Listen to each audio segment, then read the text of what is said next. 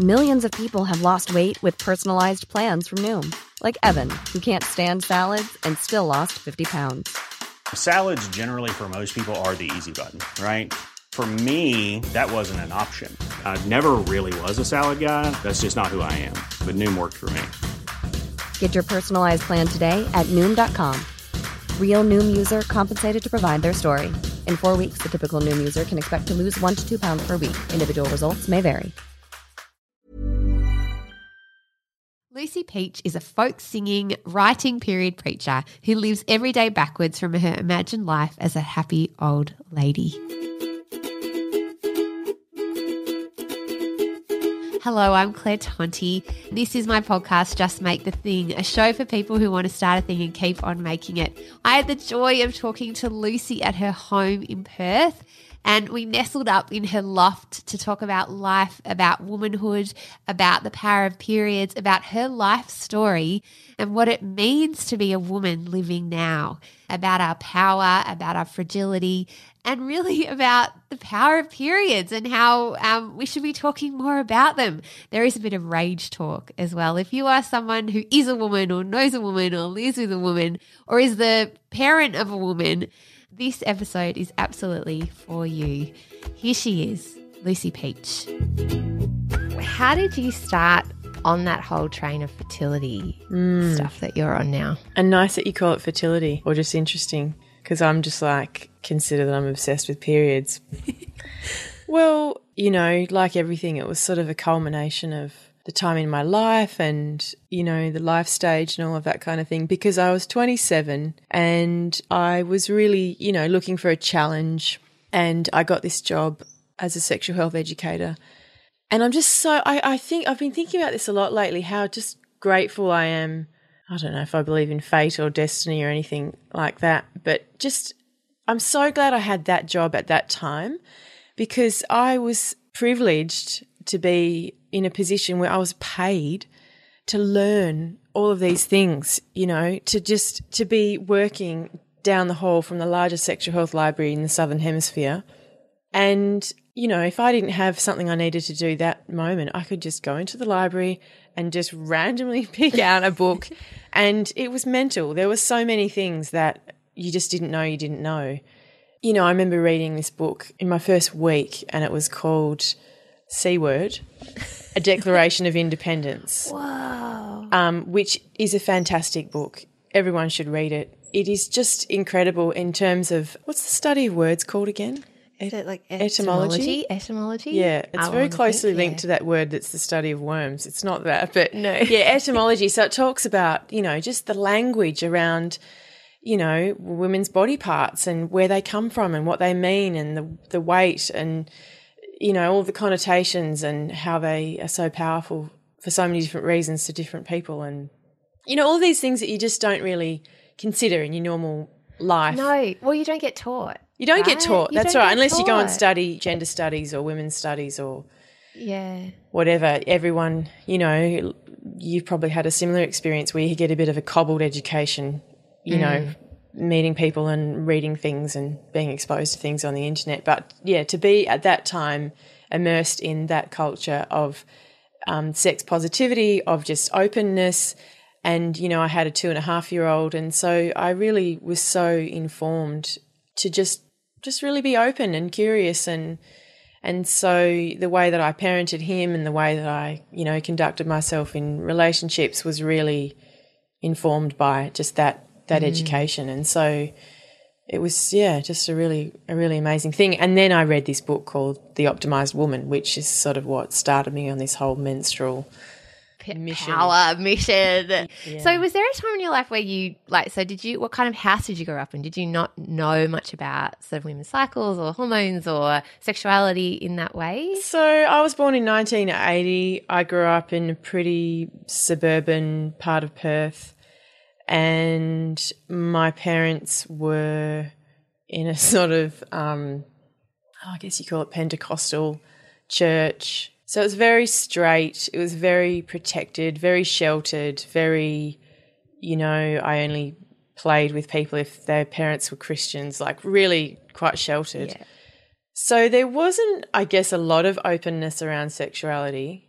But something that really flavored my childhood, I guess, was my mum just being really uh, open about bodies.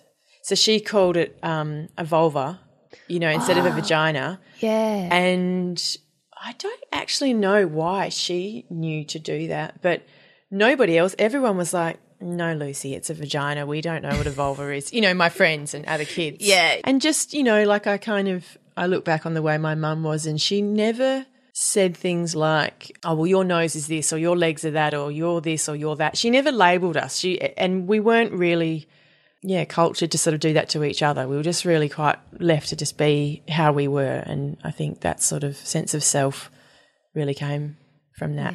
Yeah. that's sort of what you were It asking. does, yeah. Because I'm just so fascinated by how people end up in the jobs they do, and I often think childhood is so visceral and and so up close to then who we become. You know, when you're a kid, you've got so much less pretentiousness mm. and mm. walls built up. Mm. So, do you have a did you have a really vivid imagination as a kid? Yes, I, I mean, I I think I always had a real sense of um, wanting to share what I knew. You know, like at, in school when you had news, even if it wasn't my turn, I I would just feel like, oh my there's this thing, and I and it wasn't like I don't know. I mean, I probably am an attention seeker, and I like. You know, I'm a performer, so there's a bit of that. But it wasn't like I wanted to be the center of attention. It was just that I genuinely felt that everyone would be better off if they knew this thing that I knew, and, and if I didn't tell them, I would just burn in my seat. You know that kid you with know? their hand I up like, the back, being like, it's "Oh, tell, yes, that's my time." yeah, it's my time. And so, yeah, I think I always, you know, I remember my sister and I we used to have a bath together, and we used to play this game where we'd pretend to be newsreaders, you know, and we'd and we'd you know interview each other in the bath, and we'd put on our newsreader voice and about the things we'd discovered, and yeah, I guess I was always I enjoyed that, you know. Yeah. So it's not really that big leap from what I'm doing now. No, that doesn't sound And I was very like- similar. And in the bath, that you know, that's like you know the shower, the bath. Yeah, your where I get a lot vulva's right ideas. there, Yeah, you know? that's right. That's right. It's, it's all it's all part of it. tied a bow on itself. Yeah, definitely. Mm. Did you find a point? Because I grew up in a very Christian Catholic mm. household as well. Did you kind of have a point where you saw outside of what you had grown up in or distanced yourself from that? It was a radical moment actually because, like I said, when you know we went to church, I went to the school that was affiliated with the church. You know, I really believed that God knew everything that I did, everything that I thought. And I guess there was probably maybe not as much of the guilt and shame as I as the Catholic thing, but It's a whole thing. it's a whole thing. Yeah. Yeah. But also, I mean, the good side was I I really understood gratitude and and feeling protected and guided, if you like. And so those are things that I've held on to in a pretty non godlike way, but those are the things that I've, you know, really wanted to keep and foster in being a mother and having a family myself. But and I- you know, I look back and I think that when you look at the sort of born again movement in the 80s mostly, you know, you think, well, it was largely people like my parents who'd probably just gone a bit too wild in the 70s and then been like, right, that's it. We're going to get really straight. Yeah. We're going to just Rein so it all back in. Rein it all back in and do a complete 180. And so, with the same fervour that they were out doing the other things, they then applied that to, you know, charismatic religion. And so, it was just a whole thing that, you know, had its course. And so, when I was about 10, my mum and my stepdad separated. And at that time, we left the church that we were at, which was, you know, there was, it wasn't too crazy, but there was speaking in tongues and laying of hands and, That's pretty crazy. Well, not crazy, but just yeah. I mean, it wasn't the intense place to crazy end of the crazy, but it was, yeah, certainly like I remember when my mum, I was eight and my mum had my little brother and she got pneumonia and she was just really unwell and she had three kids and, you know, she just had a baby and it's a full on time. it's a full on time. Mm. And I remember she was being prayed for by the elders at the church and they were doing the laying of hands and there was some sort of conversation around, you know, well this is not necessarily a punishment, but it's this is because of something that's happened or something that you've done. And I remember at eight just thinking, yeah, just back up. That is my mum you're talking about. And I'm pretty sure she's sick and, you know, she just needs some medicine and get your hands off her, you know. Yeah. So, and then when I was 10 and we left the church, it was like, I don't know, I remember my mum bought a stereo. She bought that Tracy Chapman album you know, she's got her ticket, and I think Yeah. she's gonna use it. And she's gonna fly away. She bought red lipstick, and I just remember thinking, "Oh my god, my mum is just gone wild. Like, who is this woman?" but then, you know, as the years sort of went on, I realised actually that's who she'd been all the time, but she'd been quite sort of Repressed, Repressed. or holding it, holding it back. Yeah, that's right. And to see her sort of go through that unveiling, you know, when I was on the precipice of, you know, entering into, I guess, early womanhood, I think was was good, you know, because I mm-hmm. saw that you can you can be this and you can do that and think that and have that kind of life, or you can just say, actually, no, sorry, that I've had enough of that now, and I'm just going to try this on. So yeah, do my own thing. Sing Tracy mm. Chapman with mm. red lipstick. with red lipstick, yeah, I was just like, that. wow. That's so interesting because it's sort of that whole idea of becoming a woman at the same time as watching your mum reclaim her mm. spirit and mm. heart, I guess, mm. in a way. It must be hugely powerful to see. Do you think that a part of it too was rage for you or for her? Rage. Rage against or a different. I guess I say rage because I've had a lot of rage recently, Okay. just because about What, what day? What day are you on? Just, just by the by. I meant to ask you that at the start. No, I mean I would be on day like eleven. Okay, so I'm cool. not. Me too. Oh, really? Yeah.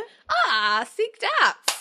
Yeah. So I'm in that like antsy, ang- like Yeah, just like- so many bloody things to do. Yeah. I'm like, yeah, yeah, that's what I'm like. So yeah, probably hence a bit of the rage. Mm. Um, I, I, guess I say rage because I just at the moment feel like there's this huge feminine energy coming back. I grew up in a really Catholic household where sex was not about anything other than procreation Mm. And marriage. and marriage and so very deeply held beliefs about it and my parents had were sex educators themselves no. yep Wow. very and and also my mum is a Billings method teacher so Okay. she's very into fertility very aware of that but as a woman and having sexuality is something that is Mm. like so viscerally part of your self-expression as well was not a narrative that was ever I ever grew up with. Mm. And I sometimes think that women are still kind of meant to fit into certain boxes. As you're saying this, I'm like, I'm gripping onto the microphone. I'm like. I, I've just been talking about rage as well because I feel like, you know, just to circle back a little bit with this show, when I wrote it, I sort of I touched on how, you know, we're essentially living in a man's world still. That's why we're so addicted to being linear and things have to be mm. the same every day. Otherwise, you know, ooh, it's crazy and out of control. Yeah, exactly. And and but I didn't really go into it too much because I primarily just felt like frig I've got an hour. I don't have time to get into that. If I start peeling back the lid on that little bit of Mm. yeah. I'm going to be here all night and no one's going to get the good stuff. And really, I just want people to know they can use their cycle. It's it's meant to be something that you can feel connected to, to use as a bit of a compass. Mm. The way that it ebbs and flows and the hormonal changes and the phases. And I can get to that in a minute. But now I just feel like, you know, I've been doing this show for three years It's my greatest period ever. my greatest period ever. And, you know, I, the more that I do it and the more people that I speak to and the more sort of menstrual heavyweights that I speak to all over the world, you know, just the most incredible people, the madder I get because I just feel like, you know, the inequality that so many women face in terms of, you know, their access to information and just expression and autonomy over their bodies, it's mm. still so maddening. And I've come to realize that, you know, this isn't going to be fixed in my lifetime, mm. which is a really full on thing to think and say out loud. And so it's made me, I guess, emboldened because I just think if I sit here in my little gubby hole, you know, waiting until I get everything perfect before I say something or do something or get it right, then we just don't have time for that anymore. And you know, rage is a really interesting emotion because obviously, you know, if you if you don't find a way to channel that, it can burn you up. Yeah, it's really self destructive. Mm. It's like Liz Gilbert talks about your brain can be like a Labrador. Mm. And if you don't walk it and feed it and Yeah. exercise it, you know, all those things, it can just piss on your carpet and chew up your furniture. And, Yeah. and your, my mind, I think, or anyone's mind is like that if you let rage just go without putting it somewhere. Yeah. Do you have somewhere or an idea of where you want to channel that rage? So glad that you've asked me that because I, so the applications um, to submit, you know, a fringe show in Perth are about to close. In fact, they probably have officially closed, but I'll work around that. And, you know, I was really like, oh, God, I, am I going to do this show again, like the fourth year in a row? And I know there are people, people who still like, you know, I haven't seen it and I want to go and see it. But I'm just feeling like I need to move this conversation along because I know it has moved along and and I and I really want to speak to that. And um, yeah, so I've just been really brainstorming, particularly this week. And I got up this morning at about six thirty and just had this, you know, just Yeah. writing on my iPhone with the with the screen turned down, tapping. Because it's week two, mate, and you've got to get all the stuff done. That's right. mellow. That's right. And you've got to you've and I think, you know, when you you know, so you're talking about week two after you've had the period, and I feel like I'm really good at having a period. I'm really good at self care. I'm really good at um, you know, eating nicely and you know, just sort of resting and having long baths and screening my calls for people that I just know I can't deal with at that moment. And just scaffolding a bit of rubber room around the life that has to happen so that I can do it with a bit more ease and flow. But then, you know, when I come into that week two, you know, the time to do that sort of week of power where I always imagine, you know, like a little bird who's getting ready to lay the egg, essentially yeah. and you know she doesn't have time to be you know hanging out with her friends and gossiping it's like i'm looking for the perfect twig i need to get my nest right just get out of my way i've got shit to do and you know Yeah. Yeah. and that that is a real drive and and you know what makes me most sad and furious about the way menstruation is treated is that that whole rhetoric of it's just my hormones, it's just my hormones, minimize, minimize, it's not a real feeling, I'm not qualified, the imposter syndrome, all of that shit is so wrapped up in that disconnect mm. between what, and I'm, you know, patting my belly here, that disconnect between who we are and how we feel and then how we are in the world. Mm.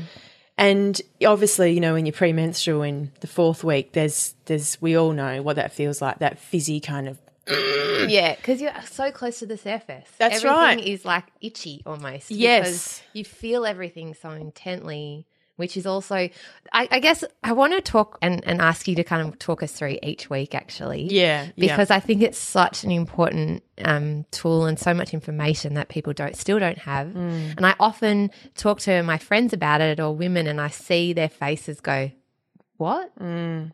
What?" And then they ask me questions, and suddenly they this whole part of their brain starts to open up, and they start to go, "Oh, I'm not crazy." You know that whole, and it and it only starts there, and then there's so much more because I think as women, we're living, as you said, in this linear culture. And I had a thought after I watched your show, and I just sat in my car and cried, mm. and because it's such a funny, light-hearted, beautiful show, like it's brilliant. But I watched it, and I went by myself because I couldn't get anyone to come with me, and afterwards, I just sat in the car and I thought, oh my god.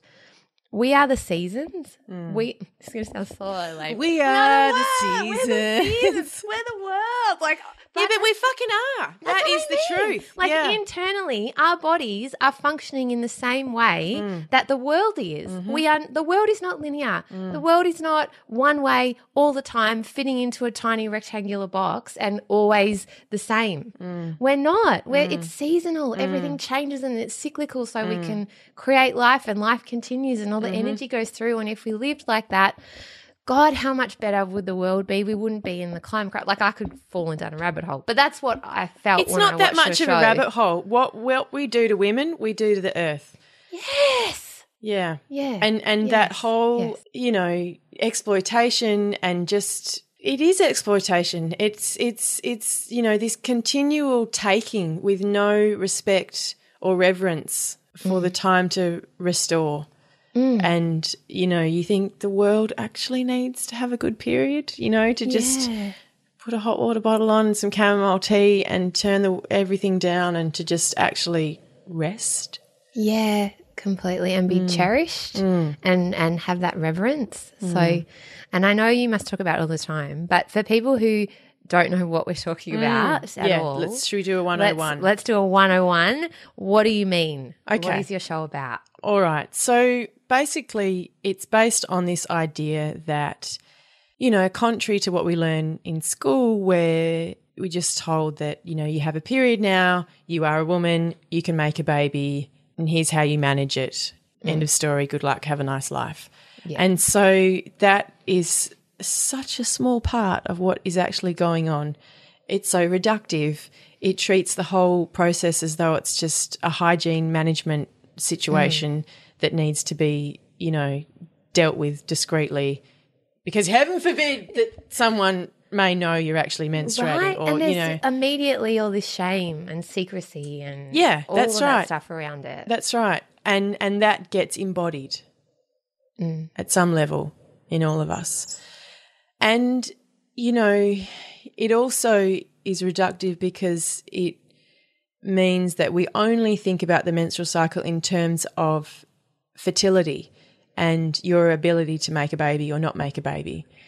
And it's so much more than that. And, you know, because as we've said, we live in this world that really rewards and values linear consistency, any deviation from that is very, it's, uh, it's, it's sort of treated with, mm, you know, yeah, suspicion or suspicion or alarm or, you know, at worst, it's, it's, it's really kind of demonized. And, you know, all of those words back in history of women being hysterical and, Yeah, his, that that word comes from the word hysterectomy, Mm. right? Where women were hystericals, they just removed their uterus or whatever. That's right, and and it, I mean that goes back to you know ancient Latin, you know that whole idea of, of women being yeah just sort of unreliable and you know you I mean God you get Chaos? into a You could get hideous so- wormhole of I mean Freud has a lot to answer for, but let's just not even go there. It's just too depressing, and you know I'll, I'll crush my cup in my hand if I.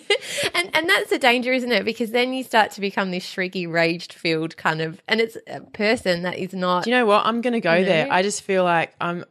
I can't, as an educator and as a performer and someone who has explored this for so long, I can't keep preaching the goodness and light without just actually saying, hang on a second, there is an absolute butt ton of stuff underneath this that if we don't look at, I don't know that we are going to get to the peace and light. Do you know what I Yeah, mean? yeah. Yeah. We need to kind of, it's that thing of needing to look back and, you know, to be able to move forward to where you want to go. But like you say, you know, you can sort of get stuck in that. And you've asked me to get to the synopsis of the cycle, 101, and I'm yeah. still raging. I know. I should have waited for the rage question.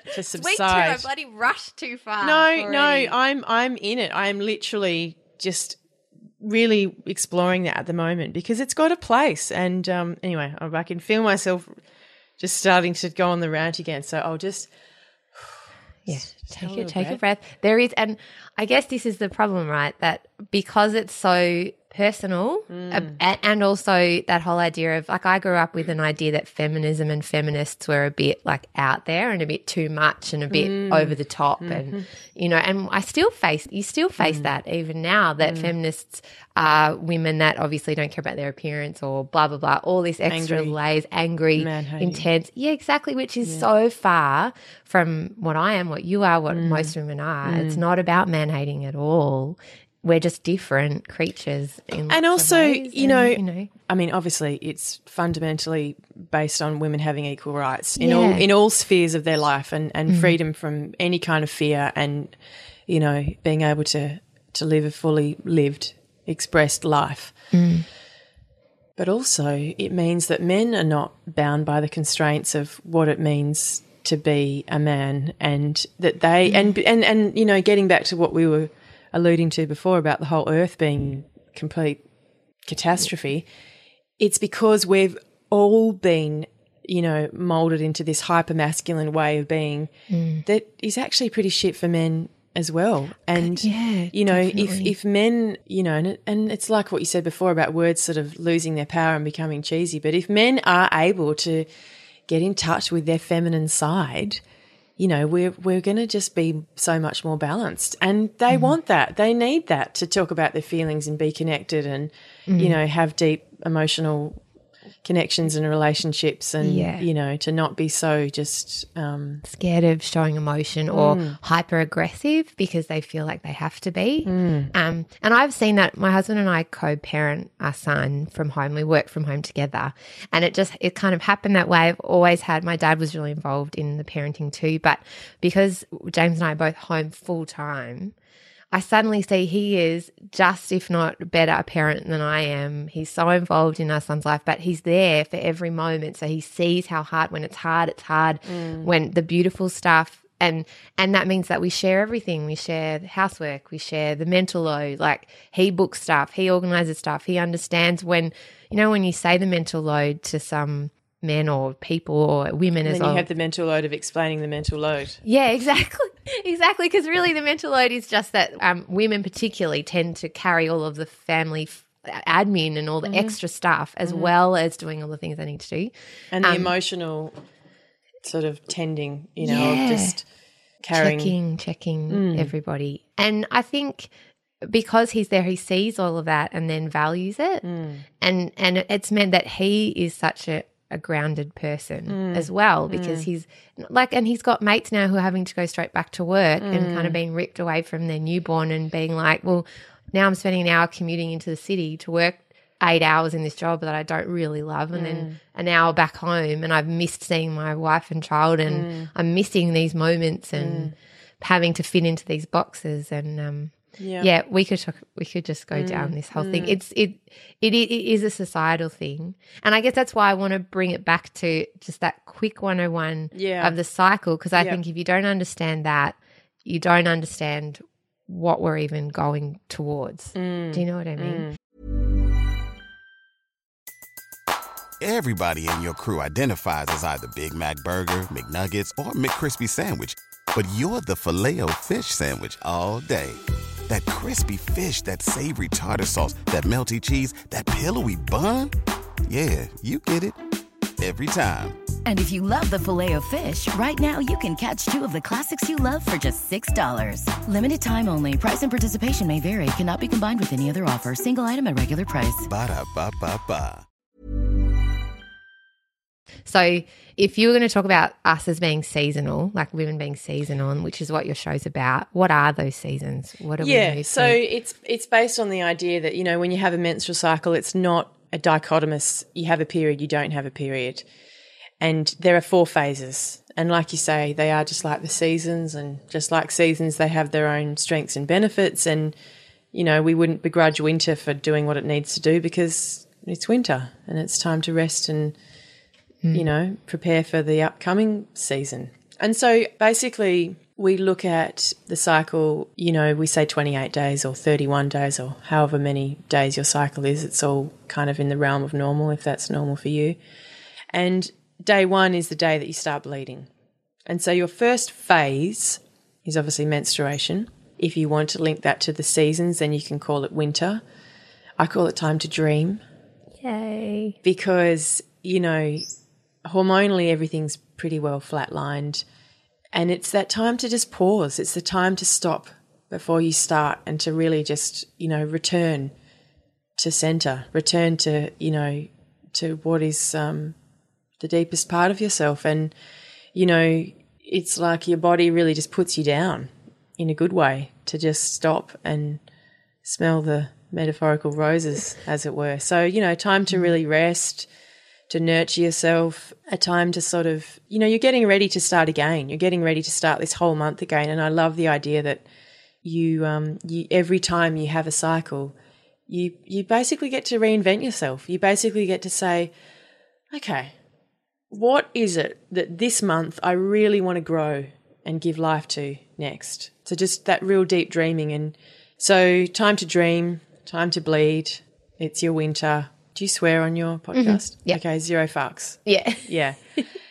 and then as you know, your period continues and you've done all that self care and going slowly and doing what you need to do, your estrogen starts to creep up.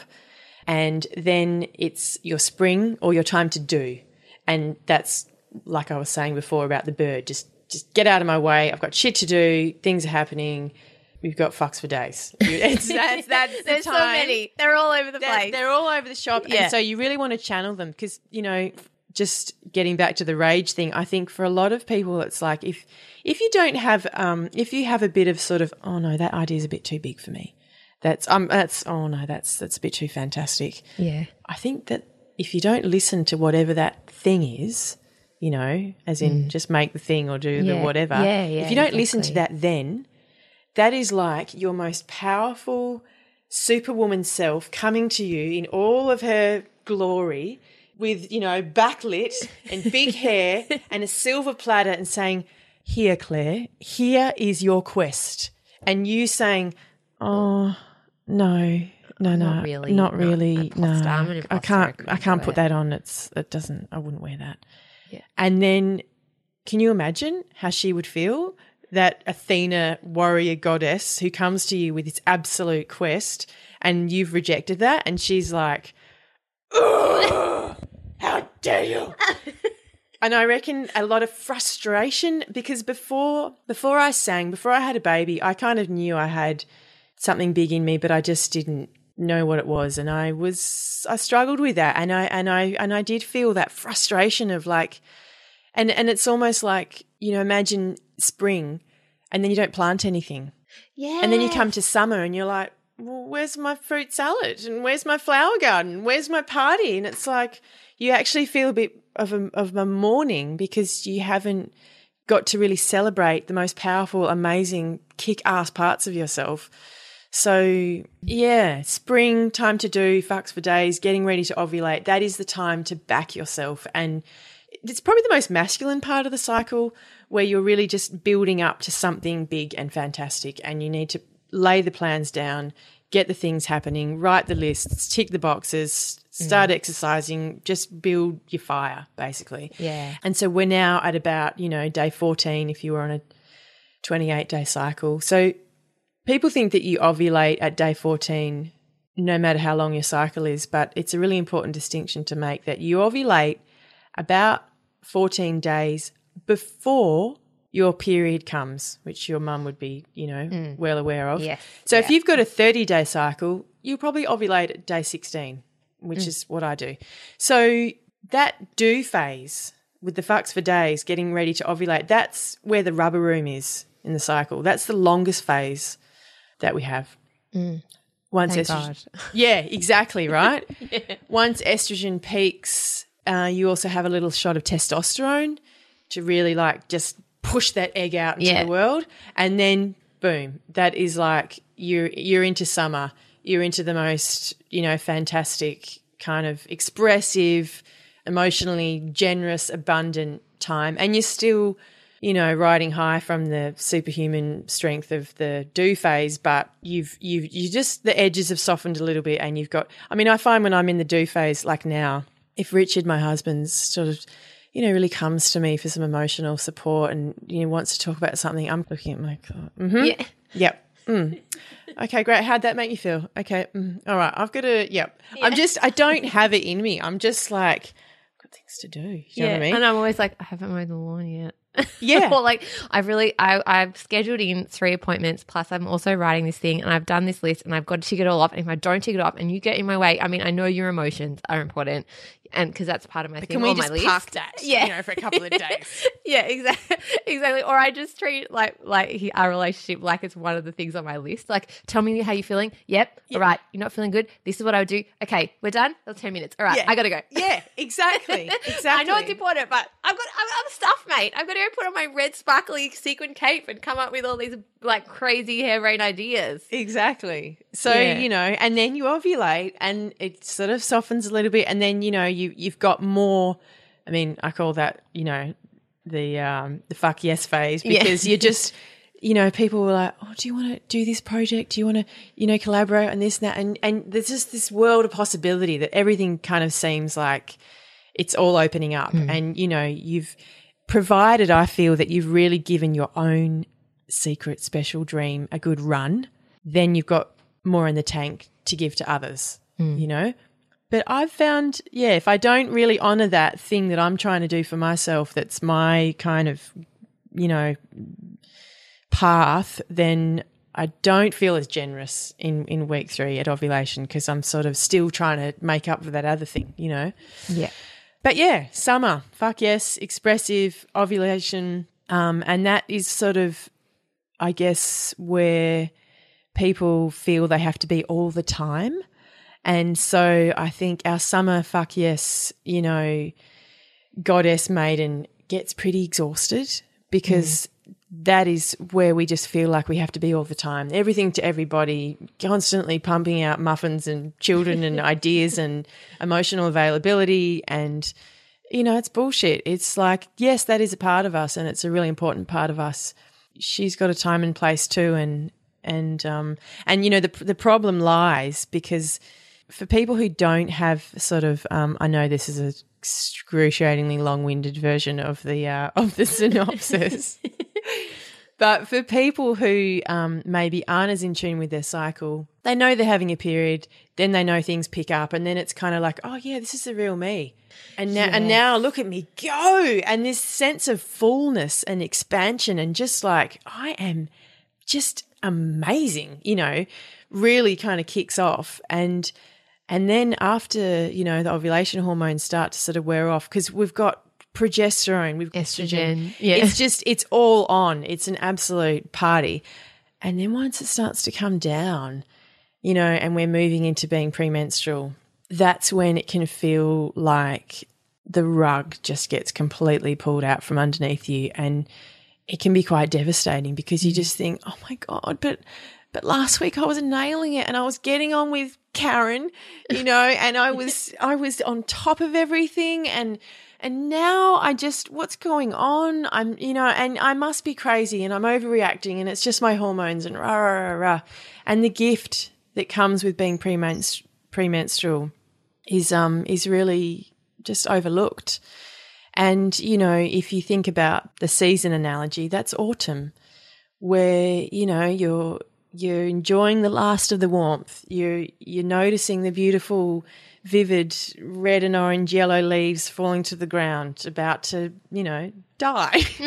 you're gathering the last of the nuts and the fruit, you know, for the for the cold times ahead, and you're really taking stock. And Christiane Northrup, who wrote Women's Bodies, Women's Wisdom, you know, she talks about the veil being lifted mm.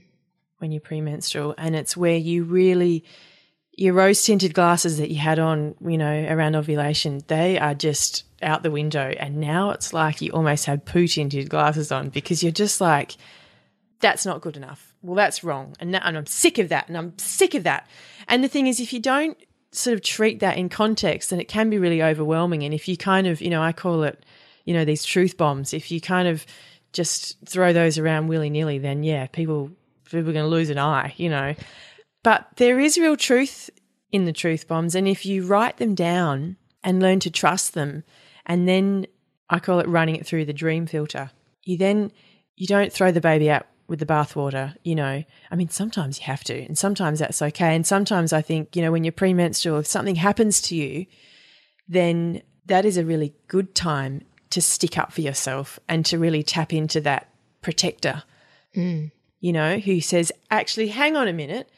Claire will not be putting up with this crap today. Not today. and it can be a really empowering thing to get in touch with that that part of yourself at that mm. moment when you need it. But if it's just sort of general annoyance at just life that builds up over the course of the month, then then yeah, write all that stuff down and then reflect over it during your period And that's when you get the real gold because that's when you're in the dream phase. And now we've done a whole loop, you see. Yeah. And so you run all of that through your dream filter, and it's like, okay, do I need to have a talk with Karen? You know, like, is there something really going on here? Or did I maybe just not get enough exercise that week? Or did I just take on a bit too much crap? And, you know, there's a really beautiful idea that when you're premenstrual, you're actually getting the bill.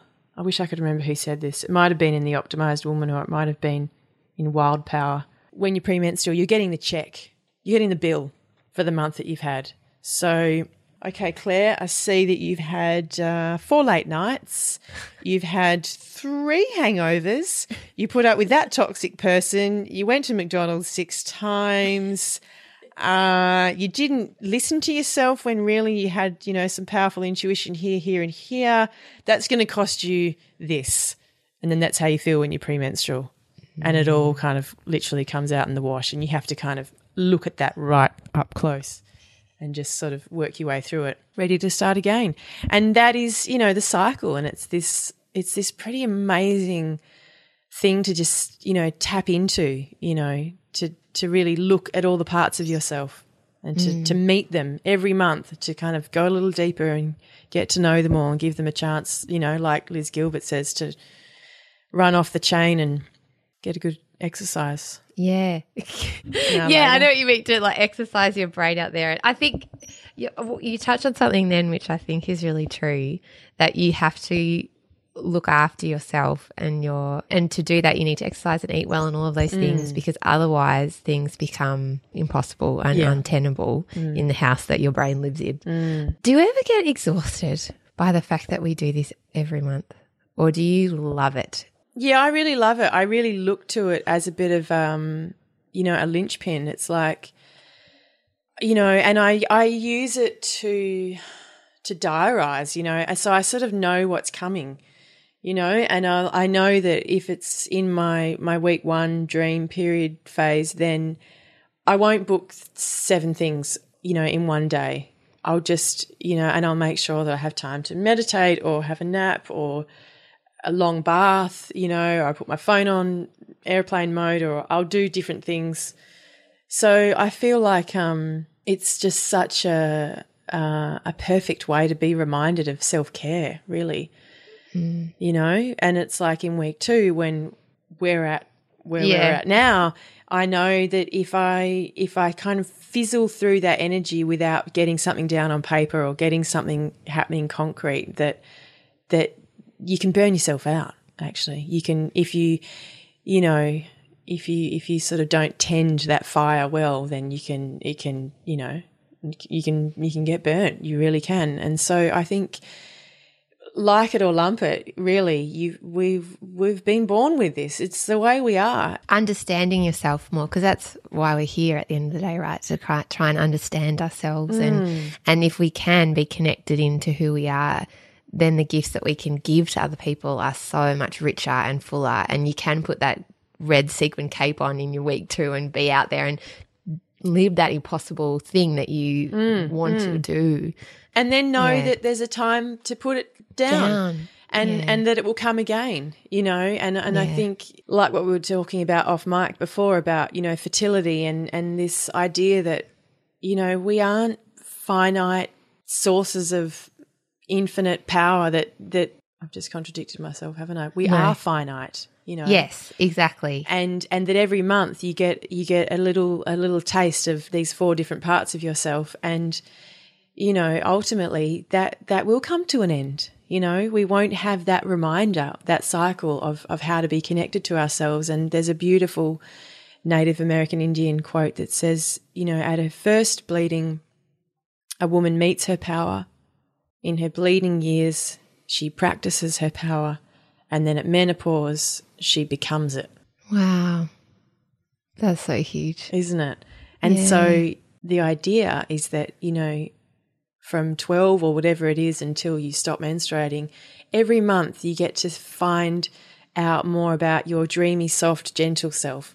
You get to find out more about your powerful, kick ass, passionate, driven, hardcore self. You get to find out more about your sweet, you know, sensual, expressive, playful, celebratory, joyful self, you get to find out more about your, you know, your your darkest, deepest, you know, Angsty. angsty, yeah. passionate, driven, you know, PMS self. PMS self. And then by the time, you know, you've done all of these revolutions of yourself, all of these cycles, you get to 50 or 55 or whatever it is, and your body says, okay, you got that?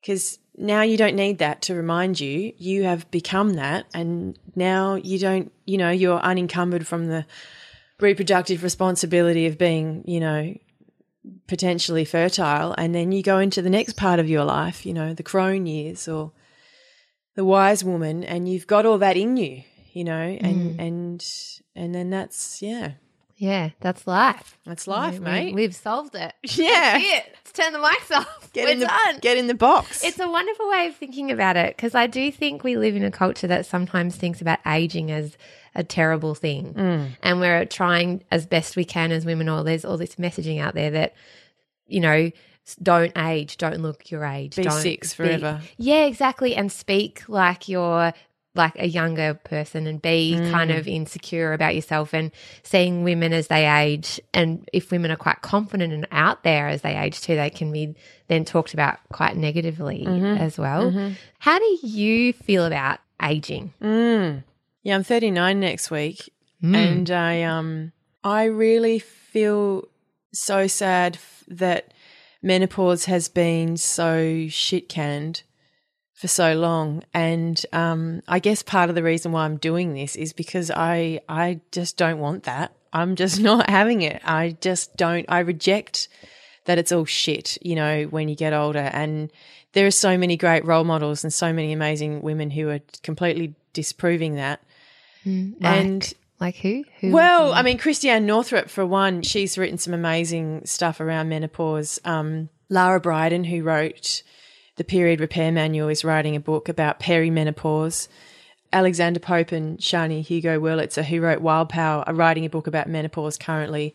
And there's just so much going on around creating a different narrative and a different story. And, you know, something that I really love is um, that story around the orca whales.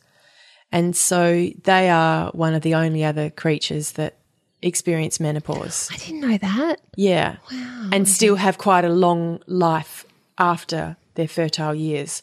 And so there's what's called the grandmother effect because without the grandmother orcas, the young males in particular really suffer. So the grandmothers are the ones who say, well, come down this channel and this is where the water is better and this is where the food is and don't go there, there's the baddies and here it's nice and warm. And they have, they have um, what's called, they are the repository of the ecological wisdom and it is in their advantage, you know, as a as a species to be passing on that ecological wisdom as opposed to just continually pumping out, you know, Kids. Oh, kids. That's baby right. Whales. Yeah. And so this idea that actually, you know, that is that is their value, is is their wisdom and and they stay alive for so much longer, not to keep having babies, but to, to pass on that wisdom, without which the young males in particular, they die earlier. They actually die earlier. And, you know, there is yeah, such a beautiful synergy with that with with women, I think that you know, we, we really need our elders now more than ever. We need our elders. We need to be minded. We need to be shown the way, really. And so I, I really am looking forward to that journey and to, yeah, taking my place as an older woman. And, you know, one hmm. day, I mean, older woman, what does that even mean? I don't know. women that woman that has lived many more years. Yes. Yeah, but that, I guess that that it's such a refreshing thing to hear because I think often with all of the social media stuff, we can get really caught up in the idea of having to stay eternally young. But Well, and it's being stuck in one place, which is so contrary to, you know, life. yes, and and, it- the planet and That's you know, right. all of that stuff. And it's yeah. like what I was saying with, you know, when you don't really use your your spring phase, your do phase, your pre-ovulatory phase, you know, then when you come to summer, you you know, because it, it's cyclical, right? It, and so And something that um, they talk about in Wild Power a lot is if you're having a sort of issue with one part of your cycle, look to the phase before that for the answer in fixing that part. So if you're getting to your do phase and you're like, actually, I, I have stuff all energy. I don't feel like conquering the world. I feel exhausted. I feel spent. I feel unmotivated. I feel flat. It's like, well, okay, go back to your to your dream phase to winter. Hmm. How did you love yourself when you had your period? Did you stop and have a rest? Did you get to bed a little bit earlier? Did you spend too much of yourself on something that actually was emotionally, energetically expensive that you couldn't really afford? You know, did you rock up to spring with nothing? You know? Yeah. And so this idea of needing to be eternally, you know, 15 and youthful and without wrinkles or any evidence of having smiled once in your life is so indicative of this arrested development in that girl phase. And I think, you know, I hope that in in living as fully as I can in in the phase that I am in when I am in it, that when I get to 50, I will say, good, I want to be 50. I want to stop doing those things and spending energy in that way. I'm ready to spend it in this way because I've done that and I have fully been in that moment, in that time, doing what I was meant to be doing. And and I think that for so long, you know, we've been denied our place in society. We've been denied positions of power. We've been denied autonomy and and the responsibility that we naturally are meant to have and execute, you know, over over our domains and environments and, and the world and, and the care, you know, that we've been Im- imbued with with having, we haven't been able to do. So we're kind of stuck in this infant infantile sort of yeah, girl phase that we're meant to just be in forever. We never get to fully develop and step into that to that to that feminine power and role. And and mm. to me there's there's a link between that sort of neutering of our power and then having to stay as though we're we're we're Eternally 12 young. forever. Yeah. You know? Yeah, absolutely. Absolutely. Because because I do I, I think that until we can have equal amounts of men and women in positions of power to make decisions for our planet and our country and our society because I I grew up often feeling like I didn't fit. Like mm. the way that I was was too loud or too spiky or mm. too I don't know, emotional, which you hear a lot, mm. which isn't just about being like too loud or crying all the time or something. It's mm. about really having this deep seated feeling like my whole being is not fitting in with the way that other people are, or the culture is expecting me to be, mm. but yet feeling like when you're in the environment or in the natural world that you feel like you belong there. But then there's this huge disconnect between the way that we live culturally in society in the, in our modern way of living and then the way that we feel when we're with the earth and and the seasons. And i i just for a long long time i was trying to figure out why it is that i would feel that kind of itchy all the time or annoyed or and too much or strange and i think it is really that that and not that men can't feel that too but i think women are so deeply connected into the way that the world moves and is and that if we are living disconnected from that mm, and so you mm. can't help but feel kind of too much or too big or the things that you say are too Because you're literally soft or a square peg in a round hole. Literally. Yeah. Yeah, exactly. And you can kind of see the way we could be. And the powers that be at the moment, you know, most of the, the wealth in the world is owned by men. Mm. The way that our whole power structures are set up are run by men that don't see the value of living more holistically. Mm. And I feel like it's changing, but I, yeah, I, I don't know if, if it will be fast enough. Do you know what I mean? Mm. Yeah, absolutely. I mean, even this idea that, you know, um, some countries are sort of playing with the idea that, hmm, maybe working, you know, five days a week, 10 hours a day actually isn't that productive. And perhaps we do work a four day week and have a three day weekend. And maybe that is not only makes you feel better, but actually more productive Yes. actually more productive. Yes. That we're all sort of playing this role of being super busy and super productive and super efficient and just go, go, go, go, go, go, go, go.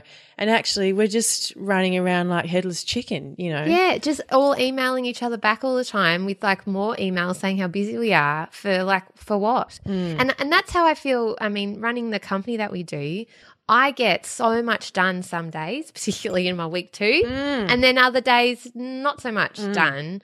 And I've discovered that I still am running in a job and getting paid and creating a business and doing all the things I need to do. But understanding my cycle and the way that I work means that I am more efficient. And I don't think I'm, people always think, oh, you work really hard because you work for yourself. Well, yes, I do, but I don't think I can get done in two hours what I need to get done and then mm. have the day to do mm. other things. Mm. Swing while you're winning. Yeah. Yeah. And then, but then I look at friends who work for like eight hours a day and they're like, oh, yeah, but we had a long lunch here. And then I sat and read some emails and I looked at Facebook and then I talked to Jared by the water cooler and I did this and I did, you know, and how much of that day is travel time mm. and BS stuff. So, mm, mm, anyway, we could talk about this for so long. Oh my God. A couple of other things I wanted to ask you before we finish. One was obviously the rain here is so beautiful. I heard the rain coming on. It's so lovely. This is a bit of a personal question. I had a miscarriage uh, maybe two years ago now and was completely shocked and floored by what it, the experience was like. For you, I know you said you have, you've had two miscarriages. Mm-hmm. What has it taught you about yourself and your body? And Yeah. So they were both relative, like, you know, six weeks and five weeks. So really early, which, you know, a lot of people will say and sort of minimize. But it's obviously, you know, it's it's an exp- I mean, it's it's part of the cycle. It really, really is. And and I was really surprised to have the first one you know, devastated really because I wanted to get pregnant and and it was the first time that I guess um I just didn't know what was going on. It was a completely foreign experience.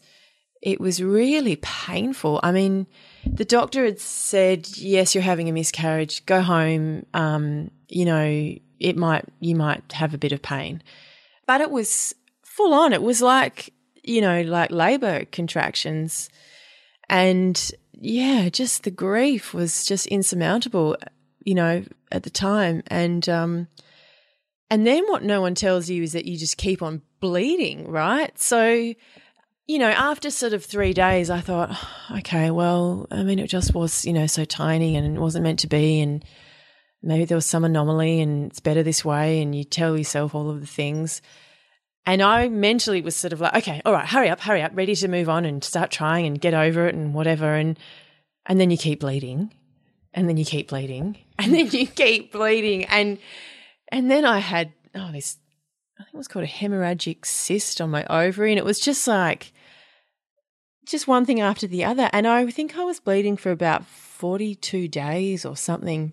But I remember thinking, you know, this is so common though. You know, one in four pregnancies. Is it one in four hmm. pregnancies or one in four women? one in four. Is it the same pre- thing? Oh, I don't know. One. I know it's one. In, I think it's one in four pregnancies. Yeah. And so it actually made me feel this deep connection and love for all of the other women who have have who have this and have had this and will have this and and that it's just another part of what we do really and and how our bodies are and that there was a real wisdom in in in um, just surrendering you know, to what had to happen. And um, yeah, it, and you know, I don't have particularly painful periods, and it was a real reminder for just I thought like far out, this must be what it's like for some endometriosis sufferers hmm. who are just like Lucy, will you shut the fuck up with your period power because it actually is awful and sucks, and this is what we deal with every month. It just made me,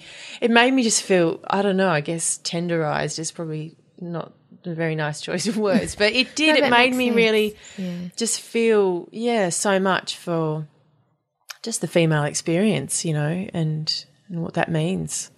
Mm. Hmm. Yeah, it's it's a thing that until it happens to you, you think is not, you don't really think about or think Yeah. is, is common. Yeah, and I just sort of Yeah. thought, oh, that won't happen to me because you know my mum's had six kids, and I'm sure I'll be super fertile, and that's it'll all just be a dream run, and you know, so it was a real shock. And then when I had another one, I was like, oh, bummer. But I can't. But it wasn't as bad as the first one because I sort of knew what to expect. I knew that I was what I was going to feel physically, and I cleared the decks, and you know, got hot water bottles, and just really made a little nest for myself in my bed, and you know, got some good people around me, and just and then just yeah, went through the motions. You know, Yeah, I guess. felt the feelings. I guess it's that whole thing, isn't it? About having gone through something, there's so much that you gain Yeah, in perspective and understanding. So Yeah. then when you do it again, I'm, I'm thinking about having like kids as well, like the first time you go through labour as opposed to maybe Mm. the fourth time you go through labour and, and what you learn. I was really surprised about it too, that it was like labour pains. yeah, yeah. Which obviously makes sense. But Yeah. you just, yeah, it was such a visceral experience and we just don't talk about it no, in, no. in that way. Sometimes we say, well, it happens to one in four, and we don't tell anyone for 12 weeks because it might happen. But no well, and even that, it's bullshit because it's like, you know, you're feeling sick, you can't tell anybody because, you know, what if you don't, you know, it doesn't continue. And then, you know, if you do have a miscarriage, you know, you've got to go and get scans and you've got to do all of these things and you've got to take time out and make excuses to work. And it's this whole life that, that you then deny as well, you know, and it's like mm. for people that are even saying trying to get pregnant, it kind of rankles me because I imagine this sort of sweating like it's like it's time. not Yeah, very exactly. sexy. No. But even that, it's like just, you know, that time between ovulation and then your period coming where you're like, well, am I pregnant? Am I premenstrual? That, you know, where you're just in that space of kind of waiting and not mm. knowing. And yeah, how many women who are sort of between, you know, 25 to 45 are in that holding pen that can't say anything because they don't want to jinx it and they, Yeah. do you know? It's Yes. like, yeah. And can't and feel like that. they can't talk to people mm. about it. And yeah, exactly. Like I, we had told everybody and that I was pregnant because I'm just that sort of person. Mm. I feel like if I'm holding something and trying to be secretive, I feel like just can't. Like I can't talk to. I just Yeah. not don't Yeah. feel like myself. I have to get it out. Yeah. And but but when it happened to me, it meant that then because people knew, I could just tell them, Mm. and some people didn't obviously did probably maybe didn't want to know, but but I told them anyway, Mm. and and in the end, it was this beautiful lot of support because people then Yeah. understand and Yeah. see what you're going through, and you don't feel like you're suffering away in silence, That's and there's right. a grief that still comes. I, I'm, I still grieve. Yeah. I think. I wonder, do you still carry that? Totally. I mean, I had, Yeah. you know, one of my best friends was pregnant at the same time and we were imagining going to school together mm. and and you know, I had my my first child when I was 25 and no one was having kids back then. So, you know, I remember going to mother's group and just feeling like, oh my god, who are these people? Like I didn't really find a group Yeah. of women. So I, I have this sort of fantasy that this time, you know, I'll have the village and we'll be doing batch cooking and, you know, complaining Yeah. about our cracked nipples together and rah, rah, rah. and now her little boy, you know, he's six months old. I'm going to celebrate his six month birthday on Monday and give him his first lamb chop, you know. And it's like, it's this bittersweet thing, you know, that yeah. Yeah. would have had a little, you Little know, person. little person. But it's i think that is you know getting back to the cycle every month we we let go you know you you let go. You build up life again. You let go. You build up life again. We constantly it's like the moon. You you constantly in this, state of you know um expanding and then contracting. And and and we just have to get good at that because that's that's our life's work really is to just be somewhere in that cycle and you know just go with the ebb and flow. And and I guess yeah that's part of of of of learning to let go you know because mm. we've had all that practice. So so yeah when you I, I feel like I was able to use that to to help me th- to help me through that. And you know even in trying to get pregnant now I met a woman well she wrote to me after coming to the show a couple of years ago and she said that she'd been trying to get pregnant and doing IVF and going through the whole thing and just really, really wanted to get pregnant and it'd been a long, long time. And and she said, you know, every time I got my period, I was angry, I was sad, I would cry. I felt so devastated and let down by my body and I hated it and I felt just betrayed. But she said, but now I've got this other way of looking at it. Oh, wow. And I can see that even if I'm not making a baby that month, I'm capable of creating all kinds of life. And I remember she told me that, and I'd had a, I felt a particularly crap show that night. but I just, it was really, it really hit me the enormity of what she'd experienced and and how powerful that was. And then when I had a miscarriage, I really understood that.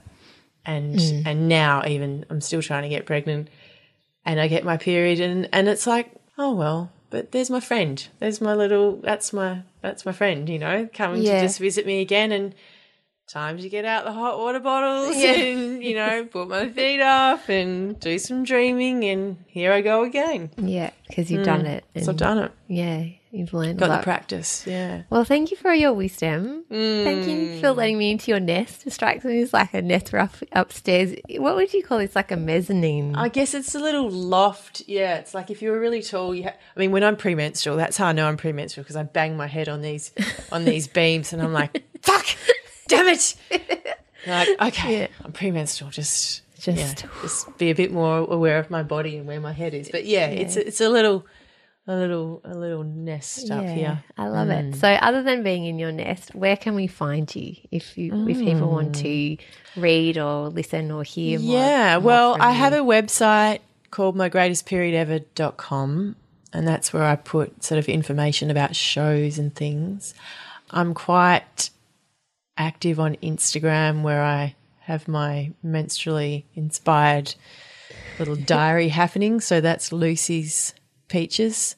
Um, and Facebook, Lucy Peach, is where I put my music things. which we haven't even asked you about because I love your music. Oh, thank you. But um, yeah, it's it's gorgeous. Coming home from a heroine's quest made me new again. Played the game, now I long to rest. Slay those dragons dead, and I danced in the shadows and picked rubies from the rubble. I will never be the same again.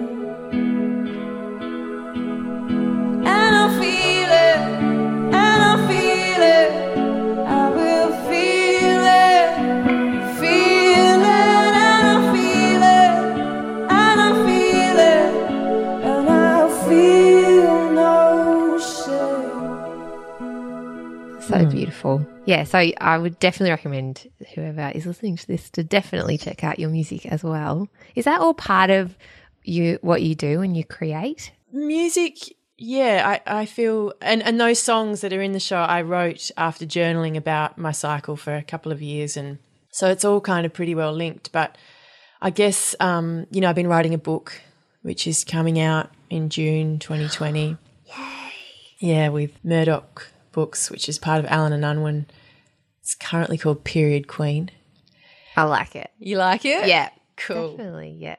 and so, yeah, I've been definitely more focused on writing and not writing songs. Um, but I've just started again. Actually, I've I've got this group. It's called I Heart Songwriting, which I think you'd really enjoy. Francesca, the the woman who started that, and basically, it's this idea that you know songwriters can get songstipated, songstipated, as um, Mama Kin Danielle says, and you've just got to you just got to do it right. And so there's this ten week thing, I Heart Songwriting, where you get given a topic, you get one hour, and you just have to write a song every week.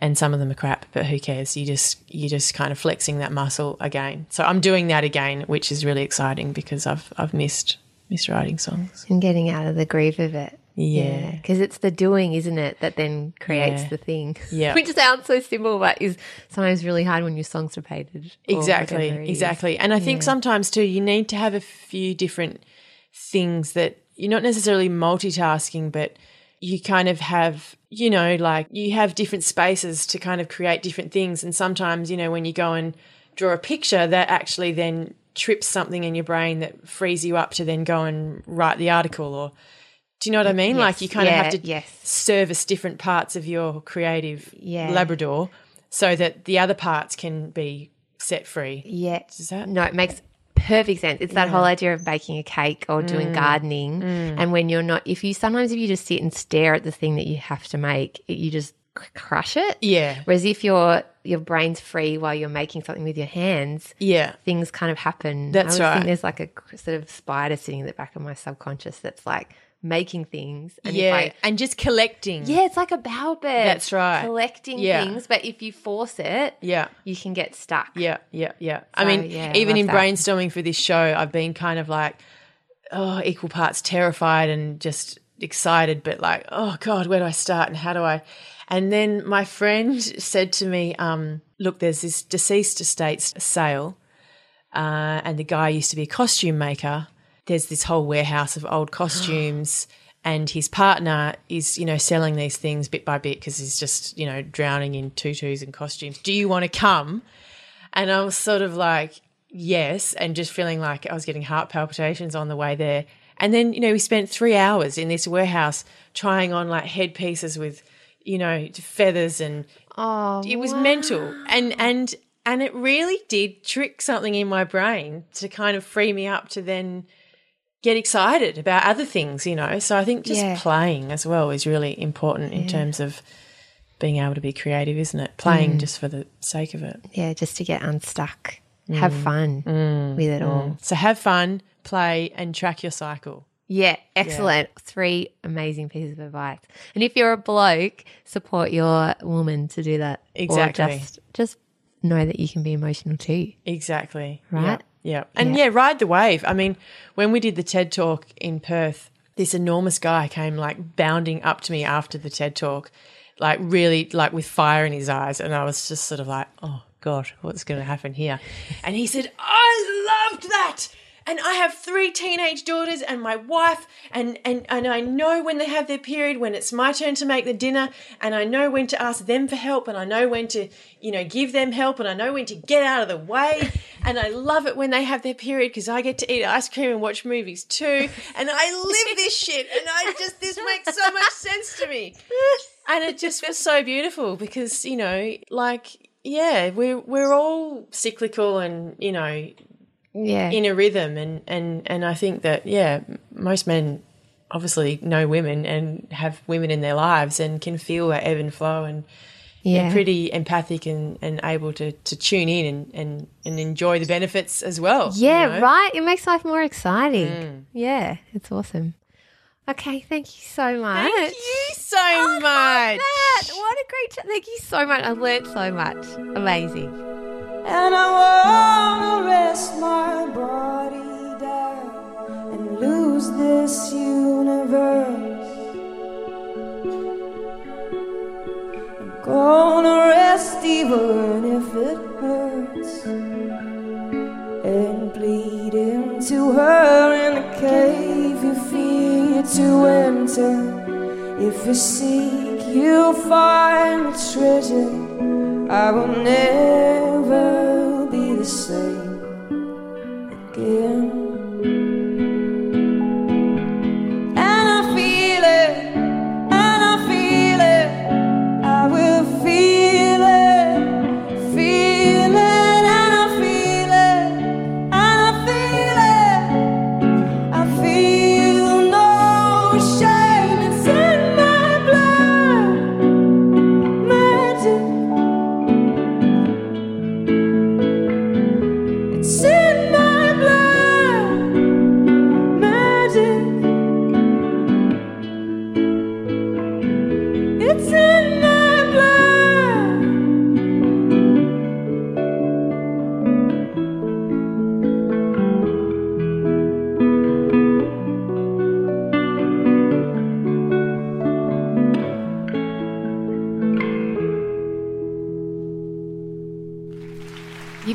To a podcast called Just Make the Thing with me, Claire Tonti, and this week with Lucy Peach.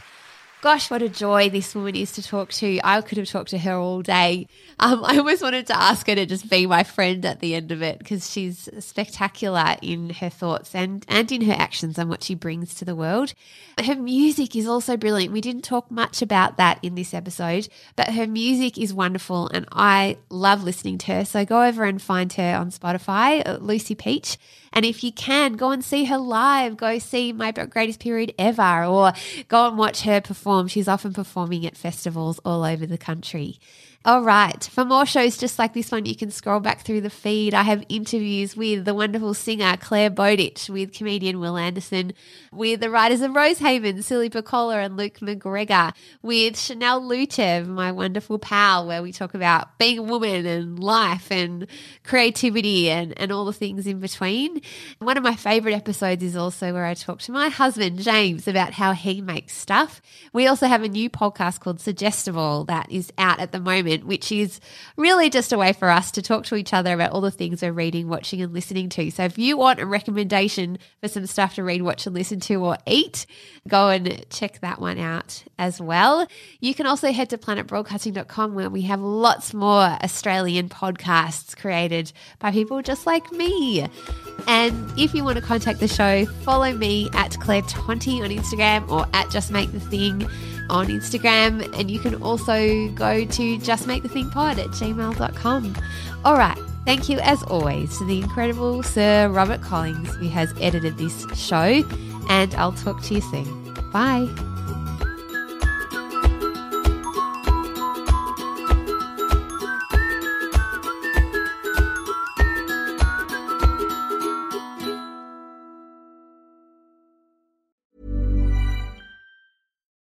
Botox Cosmetic, onabotulinumtoxinA, FDA approved for over 20 years. So, talk to your specialist to see if Botox Cosmetic is right for you.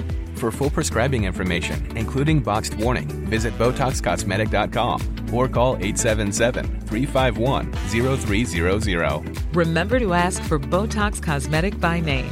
To see for yourself and learn more, visit BotoxCosmetic.com. That's BotoxCosmetic.com.